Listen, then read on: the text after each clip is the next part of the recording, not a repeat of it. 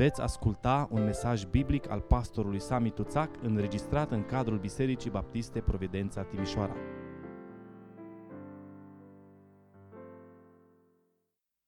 Istoria Crăciunului ne fascinează an de an și ne cheamă să ne noim gândirea și să ne schimbăm limbajul, devenind noi înșine nu doar spectatorii care privesc la povestea de atunci, ci eroi ai poveștilor noastre de viață de acum. Misterul prin care Dumnezeu s-a făcut om. Aceasta este tema din dimineața aceasta. Din păcate, cuvântul acesta, mister, și-a pierdut enorm de mult din greutatea lui și de cea, din ceea ce înseamnă el de fapt. Vorbim astăzi despre tot felul de mistere, despre misterele științei, despre misterul electricității, tot felul de mistere. Dar dați-mi voie să vă spun că cel mai mare dintre toate misterele este cel al întrupării Fiului lui Dumnezeu. Acel moment în timp și în eternitate, când Dumnezeu a ales prin propriile lui metode, să devină om. Poetul martir Vasile Voiculescu spunea, din mii de falnice regine ce stăpâneau peste pământ, a fost aleasă o fecioară să nască prunc din Duhul Sfânt. El prezintă în versurile acestea împlinirea unei promisiuni vechi printr-un mister, printr-un miracol. Iar acest miracol este povestea nașterii pruncului divin, a înfruntării între lumina stelei și besna nopții. Vă amintiți cum spune Isaia în capitolul 9, totuși întunericul nu va domni veșnic pe pământul pe care acum este necaz. Înfruntarea între frigul iernii și căldura ieslei, între ordinea cuvântului întrupat și haosul violenței dezlănțuite, între Irod, tiranul, și Isus, suveranul. În dimineața aceasta o să ne uităm împreună într-unul dintre cele mai frumoase texte ale Scripturii, prologul Evangheliei după Ioan în Evanghelia după Ioan, capitolul 1, de la versetul 1 la versetul 18. Spre deosebire de ceilalți trei evangeliști, pe care îi numim evangeliștii sinoptici, care ne descriu nașterea Domnului Isus, Ioan ne scrie despre întruparea Fiului lui Dumnezeu. Ioan încearcă să ne ducă dincolo de Betleem, înainte de Betleem, înainte de Iesle, înainte ca îngerii să vină și să cânte slavă lui Dumnezeu în locurile prea înalte și pace pe pământ între oamenii plăcuți lui, înainte de toate acestea. Ce a fost înainte de asta și cum s-a ajuns la ceea ce a fost pe urmă. Asta ne spune Ioan în prologul Evangheliei lui. Deosebirea de perspectivă între Ioan și ceilalți trei este categorică și determină felul în care este așezat materialul lui Ioan în Evanghelie. Luca, de exemplu, spune, eu am fost atent la fiecare detaliu și am încercat să prezint lucrurile la rând așa în înșiruirea lor, fiind atent la fiecare detaliu. Și el este foarte atent la detalii. El ne dă date istorice foarte clare, ă, spune în timpul cui s-au întâmplat lucrurile astea, cine a dat porunca cu tare sau cu tare, totul încadrează în istorie. Un doctor care i-a plăcut istoria, ăsta a fost Luca. Ioan însă are o altă abordare. El ne dă cheia întregii lui Evanghelii în capitolul 20, versetele 30 și 31. Aici spune Iisus a mai făcut multe alte semne înaintea ucenicilor săi, semne care nu sunt scrise în această carte. Însă acestea au fost scrise pentru ca voi să ajungeți să credeți că Isus este Hristosul, Fiul lui Dumnezeu și crezând să aveți viață în numele Lui. Amin.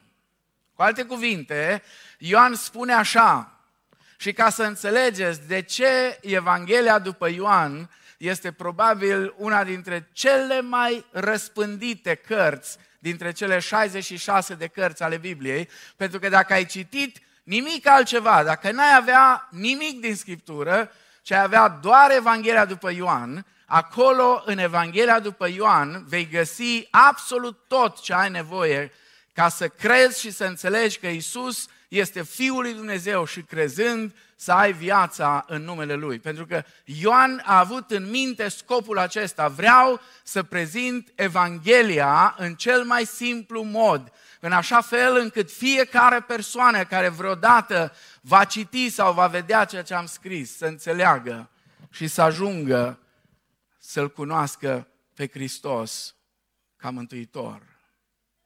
Sinopticii descriu evenimentele de la primul Crăciun de jos, din punctul nostru de vedere, al oamenilor, cu păstori, cu magi, cu Irod, cu Maria, cu Iosif, cu Zaharia, cu Elisaveta, cu Simeon, cu Ana.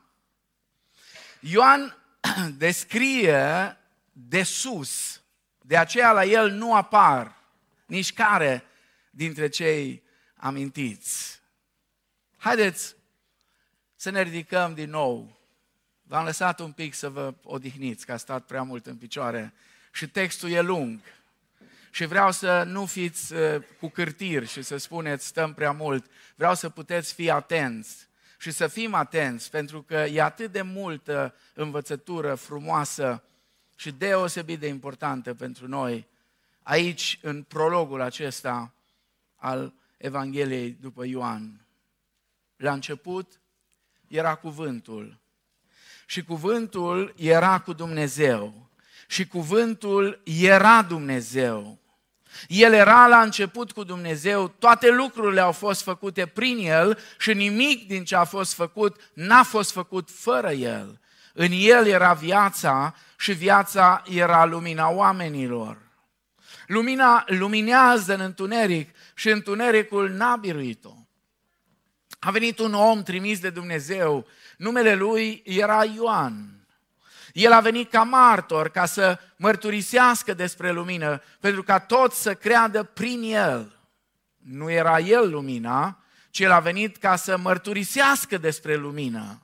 Lumina aceasta este adevărata lumină care luminează pe orice om venind în lume. El era în lume și lumea a fost făcută prin el. Dar lumea nu l-a cunoscut. A venit la ai săi și ai săi nu l-au primit. Dar tuturor celor ce l-au primit, adică celor ce cred în numele Lui, le-a dat dreptul să se facă copii al lui Dumnezeu, născuți nu din sânge, nici din voia firilor, nici din voia vreunui om, ci din Dumnezeu.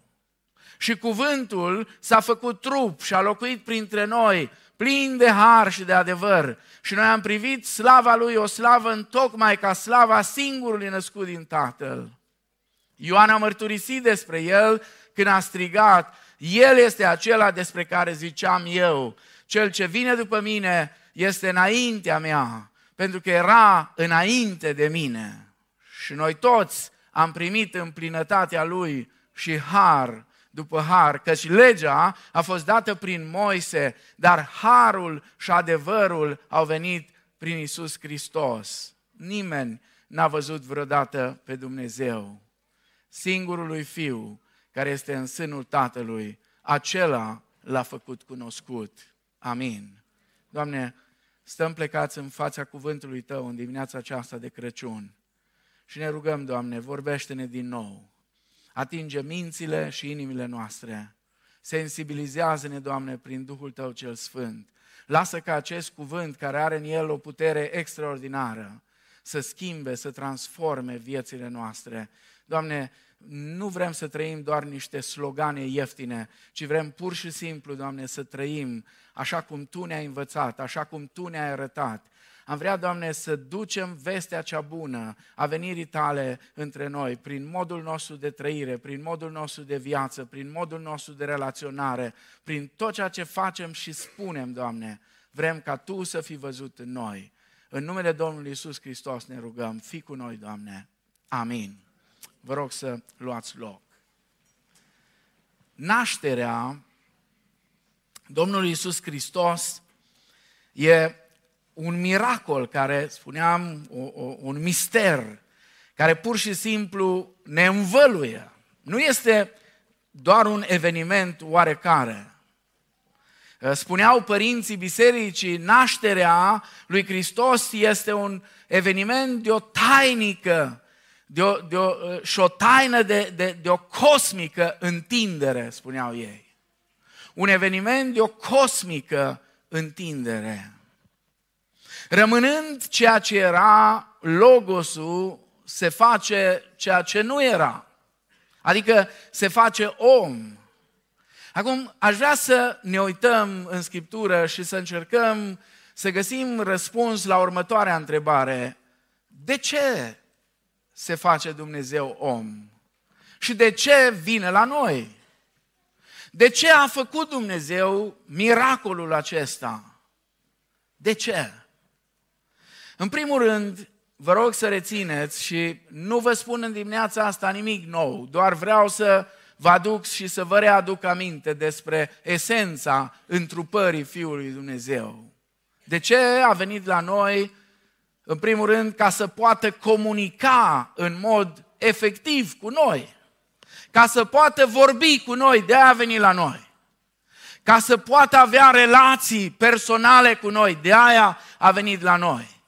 La început era cuvântul și cuvântul era cu Dumnezeu și cuvântul era Dumnezeu. El era la început cu Dumnezeu, toate au fost făcute prin El și niciun lucru care a fost făcut n-a venit în ființă fără El. Acesta e logosul, acesta e cuvântul care s-a întrupat. Și apoi spune Ioan continuă în versetele 14, 15 și apoi în 18 și cuvântul s-a făcut trup și a locuit printre noi, a cortuit și a pus cortul efectiv printre noi, iar noi am privit gloria Lui o glorie ca singurului fiu venit de la Tatăl, plin de har și de adevăr. Ioan a mărturisit despre el și a strigat, acesta este cel despre care spuneam, cel ce vine după mine este mai presus de mine pentru că era înainte de mine. Vă închipuiți ce au înțeles, cât de șocați trebuie să fi fost evreii care l-au ascultat pe Ioan în pustia Iudeii, spunând lucrurile acestea. Cel ce vine după mine este mai mare decât mine, este deasupra mea. De ce? Pentru că el era înainte de mine. Și apoi continuă și spune, nimeni nu l-a văzut vreodată pe Dumnezeu. Să știți, aceasta a fost marea dorință a celor din vechime, din Vechiul Testament și toți eroii Vechiului Testament, dacă vreți, îi putem aduce împreună și să-i sumarizăm în persoana unui singur om de acolo, care este cel mai reprezentativ pentru tot Vechiul Testament, și anume Moise.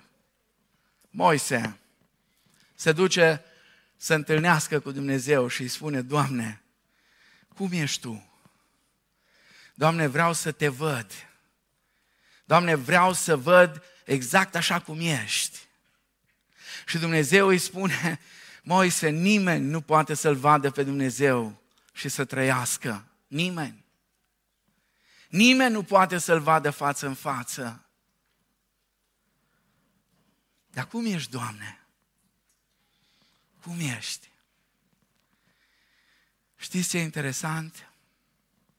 Dumnezeul acela care tună pe Sinai, care dă legea, care atunci când vorbește se despică munții. Dumnezeul acela spune, eu sunt blând și smerit cu inima. Și nu, nu, nu, nu fac referire la Matei 11, unde Iisus spune despre el asta. Nu, nu, acolo în Vechiul Testament. Acolo, acolo cu Moise. Dumnezeu îi spune, Moise, eu mă îndur, eu sunt plin de bunătate, eu sunt plin de dragoste. Singurul Dumnezeu, cel care este în sânul Tatălui, acela l-a făcut cunoscut. Dacă Isus nu ar fi venit ca să comunice cu noi, ca să ne spună cum arată Dumnezeu, am fi rămas cu o imagine deformată despre Dumnezeu. Din păcate, cu toate că Isus a venit și ne-a spus cum este Tatăl, dacă Isus vine și spune, eu sunt blând și smerit cu inima, și apoi spune, eu și Tatăl una suntem, și apoi spune, cine m-a văzut pe mine, l-a văzut pe Tatăl, vă întreb atunci, de ce prezentăm adeseori imaginea falsă a unui Dumnezeu nervos, care pur și simplu vrea să ne distrugă, să ne termine? Ne-am uitat prea mult la filme de groază? ne-am uh, obișnuit să vorbim atât de urât unii cu alții, încât nu mai știm să comunicăm frumos, care e problema? Iisus vorbește pur și simplu în termeni de comunicare. Iisus este cuvântul, haina gândului, astfel, altfel necunoscut, chipul Dumnezeului celui nevăzut. Aș vrea în dimineața asta să înțelegem cât de importante sunt cuvintele noastre și ce impact au cuvintele noastre asupra celorlalți, fie că sunt pozitive sau negative, fie că spunem lucruri bune sau lucruri rele. Impactul cuvintelor noastre este colosal pentru că noi comunicăm prin cuvinte și influențăm prin cuvintele noastre. Și pur și simplu, uh, referitor la copii, pentru că sunt mulți copii și am tot vorbit astăzi despre ei aici. Și ei, chiar dacă desenează și scriu, ei sunt atenți și o să vă verifice. Și să știți că cea mai bună metodă prin care copiii învață, ei învață prin imitare. Tu vrei să vorbească frumos, dar dacă tu vorbești urât și te aud mereu cum vorbești urât, nu o să vorbească frumos niciodată. Tu vrei ca el să fie un pocăit așa cum nu a mai fost nimeni neamul tău, dar dacă tu nu ești așa, nu va fi așa. Tu vrei ca el să vină la adunare, să se implice în biserică, să facă slujire, dar dacă tu nu faci asta, el nu va face. Poți să-i spui cât vrei, pentru că el se uită la tine. El se uită și imită. Și atunci când tu crezi că el este un fel de paratrăznet, să-ți descarci toți nervii pe el, mai ales dacă ești tată, dar și mama nu-i scutită. Și el vine la adunare și aude că Dumnezeu este Tatăl nostru. Și copilul zice, Doamne ferește, sper că nu e așa. Nu știu dacă ați auzit vreodată mărturia lui Martin Luther când povestește că nu putea să se roage rugăciunea Tatăl nostru. Nu putea să se roage rugăciunea Tatăl nostru. Știți de ce? din cauza tatălui lui, care a avut un comportament negativ vis-a-vis de el. Atenție mare la cuvintele pe care le spunem. Spune mai departe în Coloseni 1, 15 la 17, El este chipul Dumnezeului nevăzut. Întâiul născut peste întreaga creație, pentru că prin el au fost create toate lucrurile, în ceruri și pe pământ, cele văzute și cele nevăzute, fie tronuri, fie domnii, fie conducători, fie autorități, toate au fost create prin el și pentru el. El este înainte de toate lucrurile și în el se țin toate împreună. De ce a vrut atât de mult Dumnezeu să comunice cu noi. De ce? Pentru că a vrut să ne dovedească cât de mult ne iubește. Fiindcă atât de mult a iubit Dumnezeu lumea, că a dat pe singurul lui Fiu, pentru ca oricine crede în El să nu piară, ci să aibă viață veșnică. Ioan capitolul 3, cu versetul 16. Iar în 1 Ioan, capitolul 4, versetul 8 și apoi versetul 10. Cine nu iubește, n-a cunoscut pe Dumnezeu, pentru că Dumnezeu este dragoste. Dragostea lui Dumnezeu continui și 9 și 10. Față de noi s-a arătat, adică s-a manifestat prin faptul că Dumnezeu a trimis în lume pe singurul său fiu, ca noi să trăim prin el.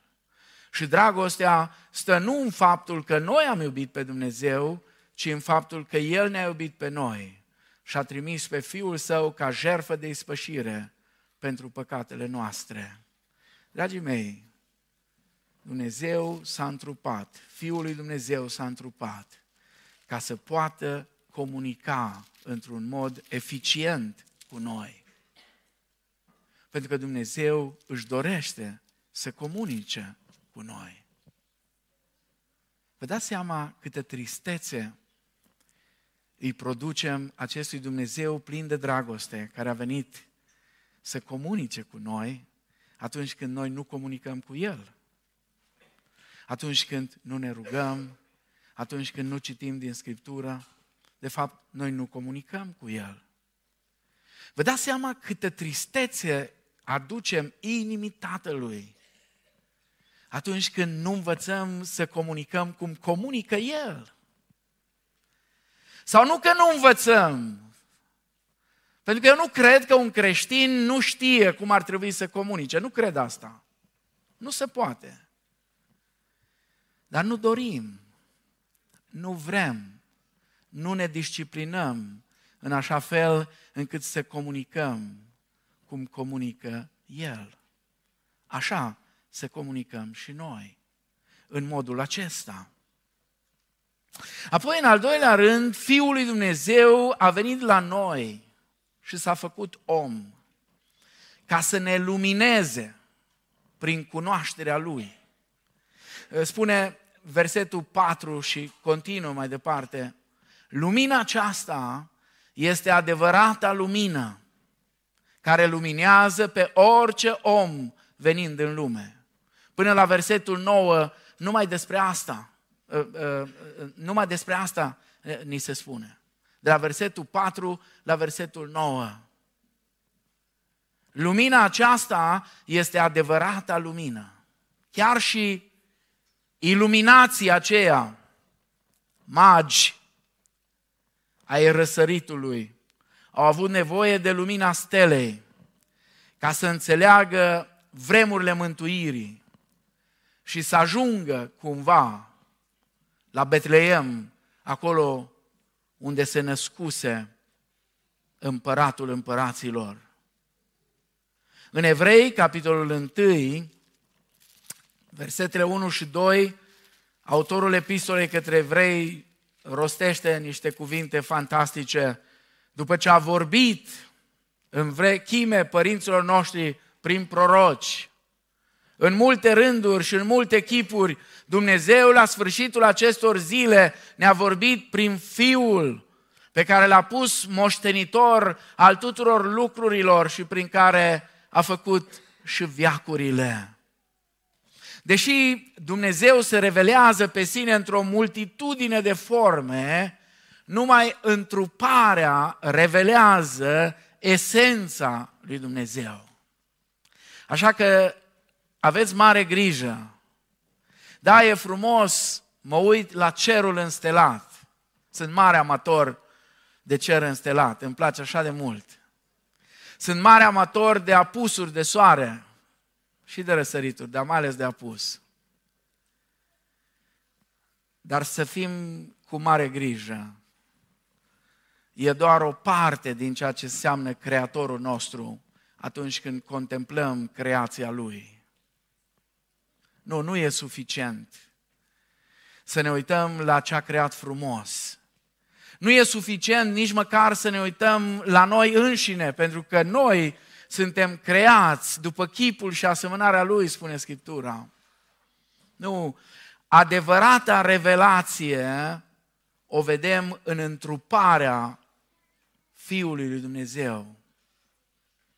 Aici este esența personalității lui Dumnezeu. Știți, uneori copilașii uh, desenează și vor cumva să-L deseneze uh, pe Hristos. Și se întreabă adesea cum arată Hristos. Și fac tot felul de imagini. Și cred că fiecare dintre noi, când am fost copii, am trecut pe aici. Dar atunci când vedem că copiii noștri desenează și încearcă să-și închipuie cam cum arată Domnul Isus Hristos, ar fi o bună ocazie să învățăm că slava lui Dumnezeu prezentată în Isus nu era observabilă în aspectul lui fizic. Chiar dacă facem noi cercul acela luminos în jurul capului lui, nu, Iisus nu umbla pe stradă cu un cerc luminos deasupra capului. Era un copil ca toți copiii. Era un adult ca tot adulții, din punct de vedere fizic. Nu era cu nimic diferit.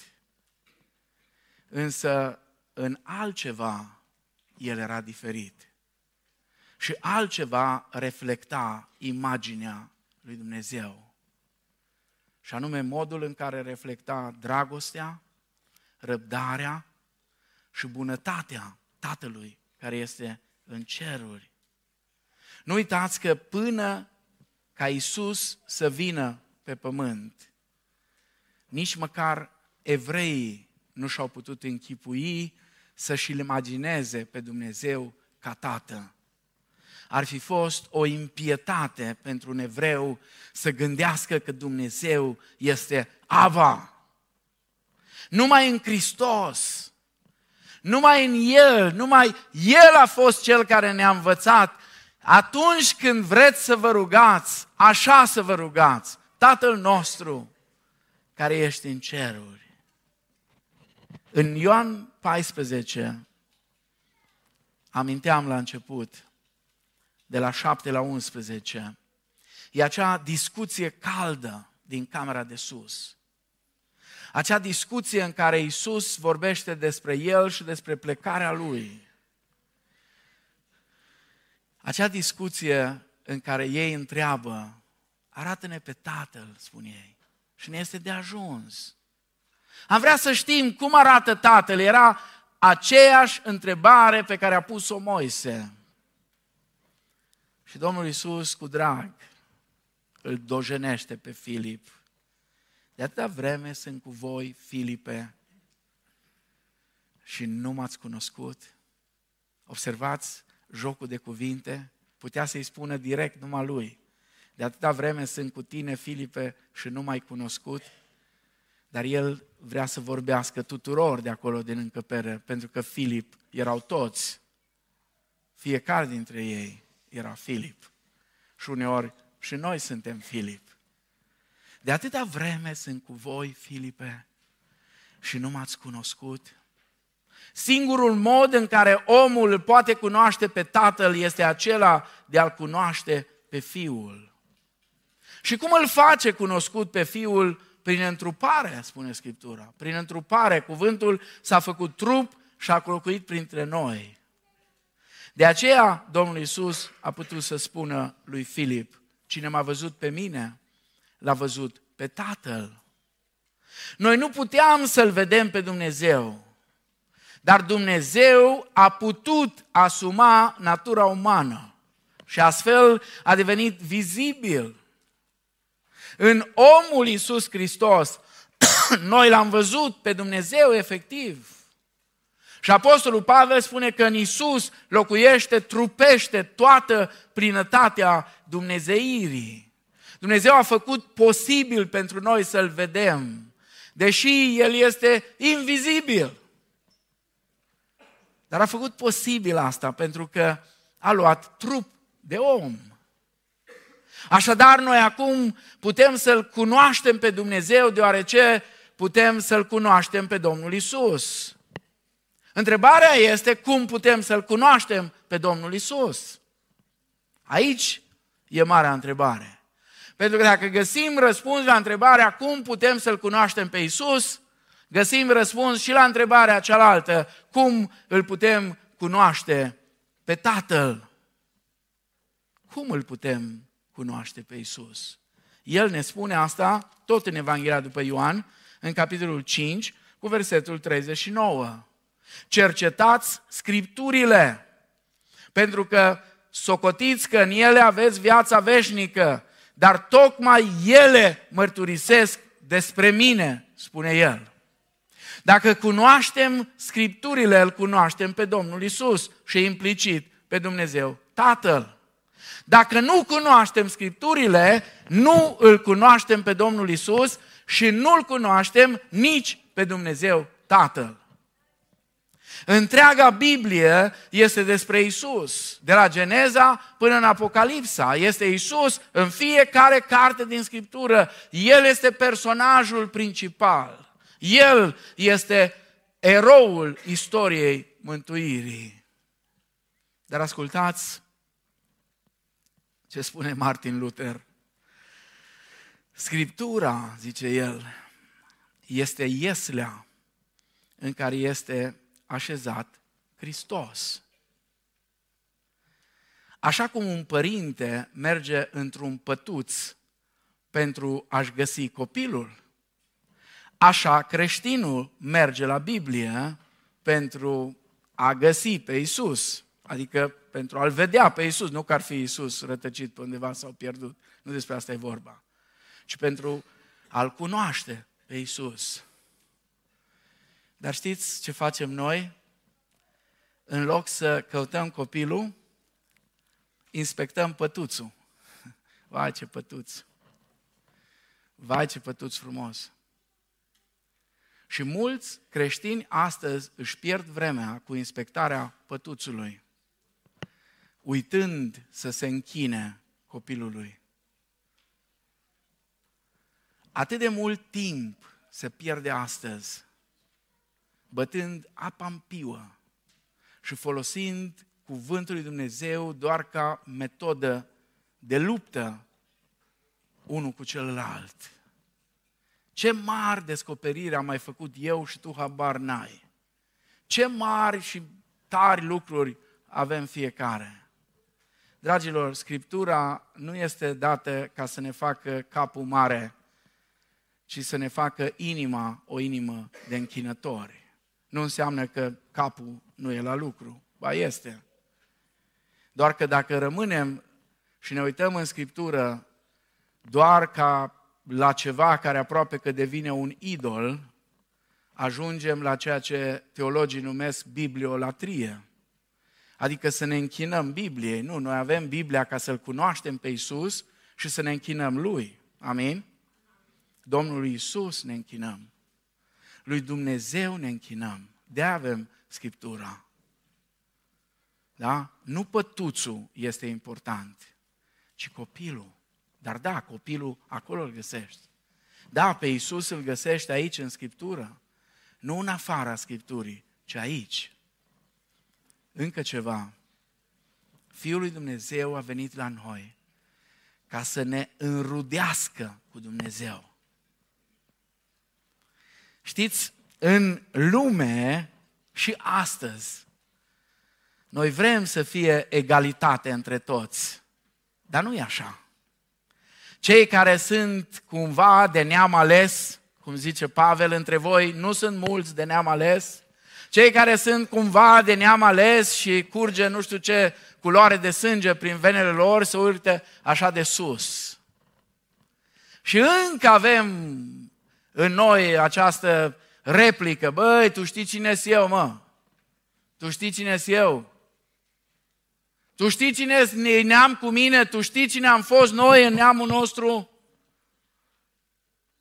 Și sunt unii care își înșiruie toți strămoșii și, mă rog, moșii și strămoșii și toți acolo pe toate spițele de neam ca să își dai tu seama cu cine ai de-a face. Dragii mei,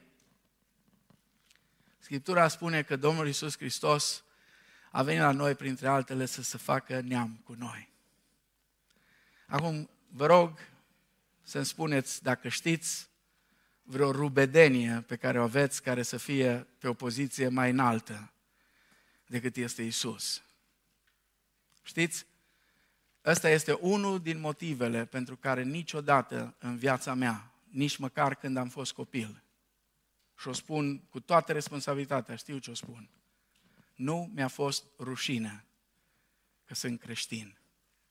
Nu mi-a fost rușine, nu m-am simțit că sunt mai jos decât alții, pentru că sunt rudă cu Isus. Sunt rudă cu El. Am intrat în familia Lui.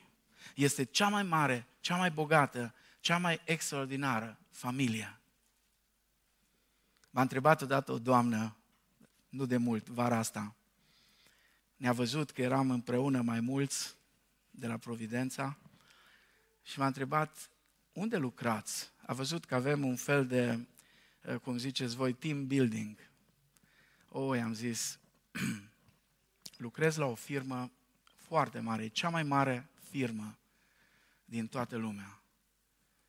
Dintr-o dată a rămas așa foarte, dar cum? Au zic, avem peste tot, avem birouri în orice țară din lume, peste tot suntem împânziți. Avem milioane și milioane de angajați, avem oameni voluntari care lucrează, tot felul.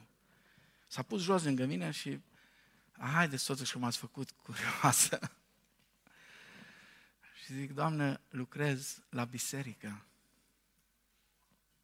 Zice, wow, într-adevăr, nu m-am gândit în felul ăsta. Dar tuturor celor ce l-au primit, spune, adică celor ce cred în numele Lui, le-a dat dreptul să se facă copii al lui Dumnezeu. Ioan 1, 10 la 13. După ce mai înainte spune, a venit la ai săi și ai săi nu l-au primit.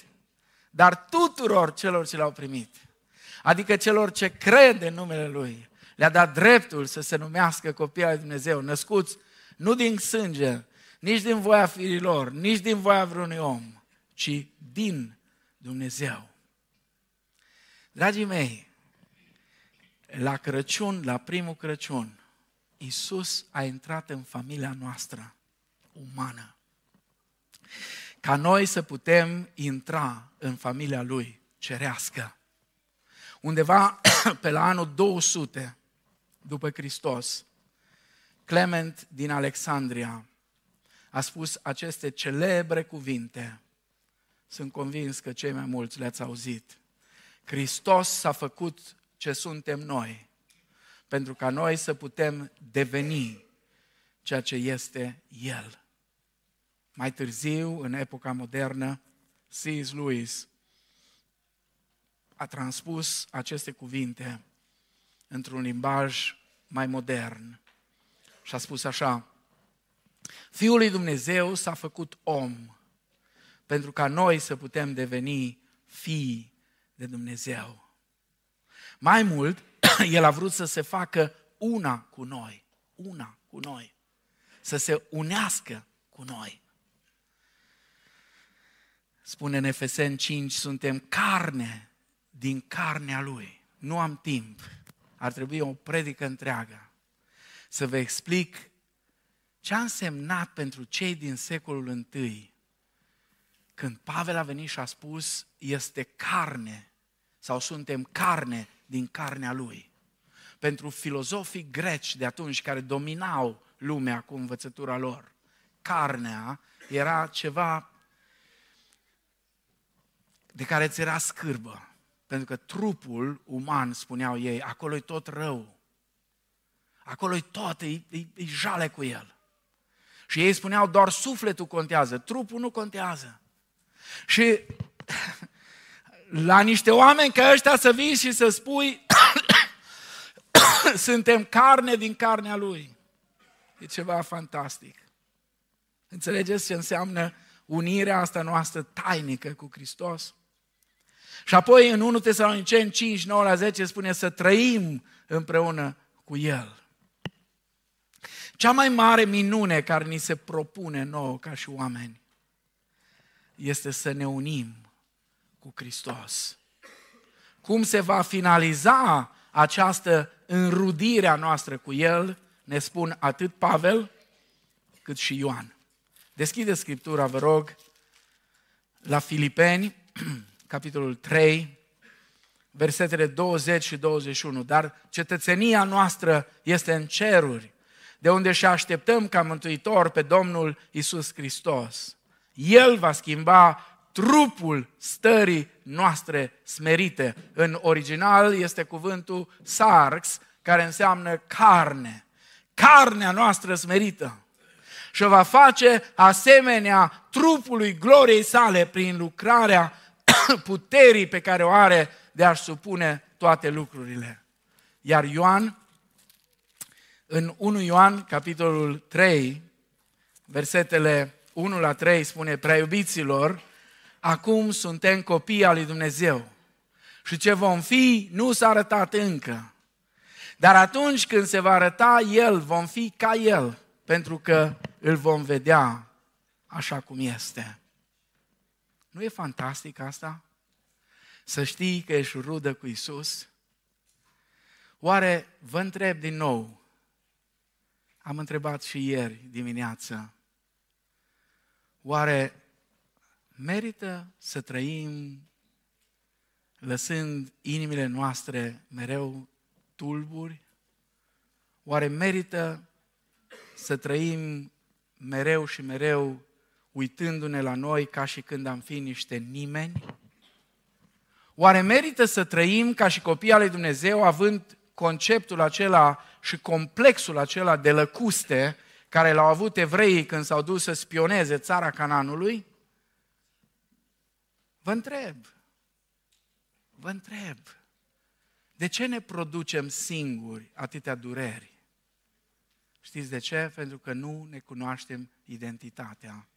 Nu știm cine suntem, nu știm cu cine suntem neam, nu știm ce avem, nu știm ce ne oferă Dumnezeu în Hristos.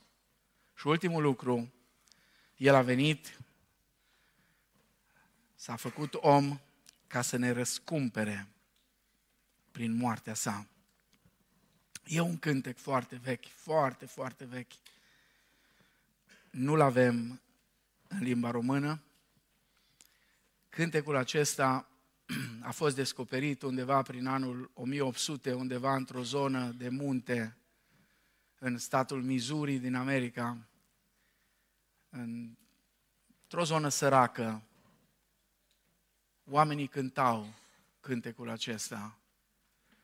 Și un compozitor care era un fel de culegător de folclor, am spune noi, astăzi, a auzit-o pe o fetiță cântând cântecul acesta. Și apoi a întrebat-o pe fetiță cine l-a compus. Și a spus, nu știu, știu cântecul de la mama. Și a venit mama și a întrebat-o pe mama, de unde e cântecul? Și a spus, nu știu, îl știu de la mama. Și a căutat la cei mai în vârstă care erau în satul respectiv și nimeni n-a știut să spună. Și după multe, multe cercetări, omul a rămas, știți cum se scrie, autor anonim, pentru că n-a găsit. Cântecul este intitulat Mă întreb în timp ce rătăcesc sub cer. Și vreau doar prima strofă. Mă întreb în timp ce rătăcesc sub cer, cum a venit Isus, Mântuitorul, să moară? pentru oameni săraci ca tine și ca mine. Mă întreb în timp ce rătăcesc sub cer. La Galateni, capitolul 4, versetele 4 la 7, Apostolul Pavel spune, dar când a venit împlinirea vremii, Dumnezeu a trimis pe Fiul Său născut din femeie, născut sub lege ca să răscumpere pe cei ce erau sub lege, pentru ca să căpătăm înfierea. Și pentru că sunteți fii, Dumnezeu ne-a trimis în inimă Duhul Fiului Său care strigă, Ava, adică tată. Așa că nu mai ești rob, ci fiu și dacă ești fiu, ești și moștenitor prin Dumnezeu. El s-a făcut om pentru noi și pentru a noastră mântuire, spune Credeu. Numai așa puteam fi răscumpărați. Numai așa se putea rezolva conflictul acela iremediabil dintre sfințenia lui Dumnezeu și păcătoșenia noastră. Răspunsul la această dilemă a fost Dumnezeul om, Isus, Dumnezeul om. El a fost răspunsul la această mare problemă. Și noi toți am primit din plinătatea Lui și har după har, spune versetele 16 la 18. Legea venită prin Moise ne-a adus condamnarea veșnică. Harul și adevărul aduse de Domnul Isus ne dau acum viața. Iar Ioan va demonstra acest al patrulea punct al prologului în cele 21 de capitole din Evanghelia. Fiul lui Dumnezeu a venit la noi ca pur și simplu să ne pună cerul în brațe. A coborât ca să ne înalțe pe noi. Nu era nicio șansă. Dacă El nu s-ar fi coborât, dacă El nu și-ar fi luat demnitatea asta de a se coborâ, da? Știți, uneori ne e așa de greu să comunicăm cu cei mai mici ca noi, mai ales cu copiii. Și atunci știți ce avem de făcut? Să coborâm la nivelul lor. Oamenii mici nu pot coborâ niciodată, că ei oricum sunt mici. Oamenii mari pot. Oamenii mari pot.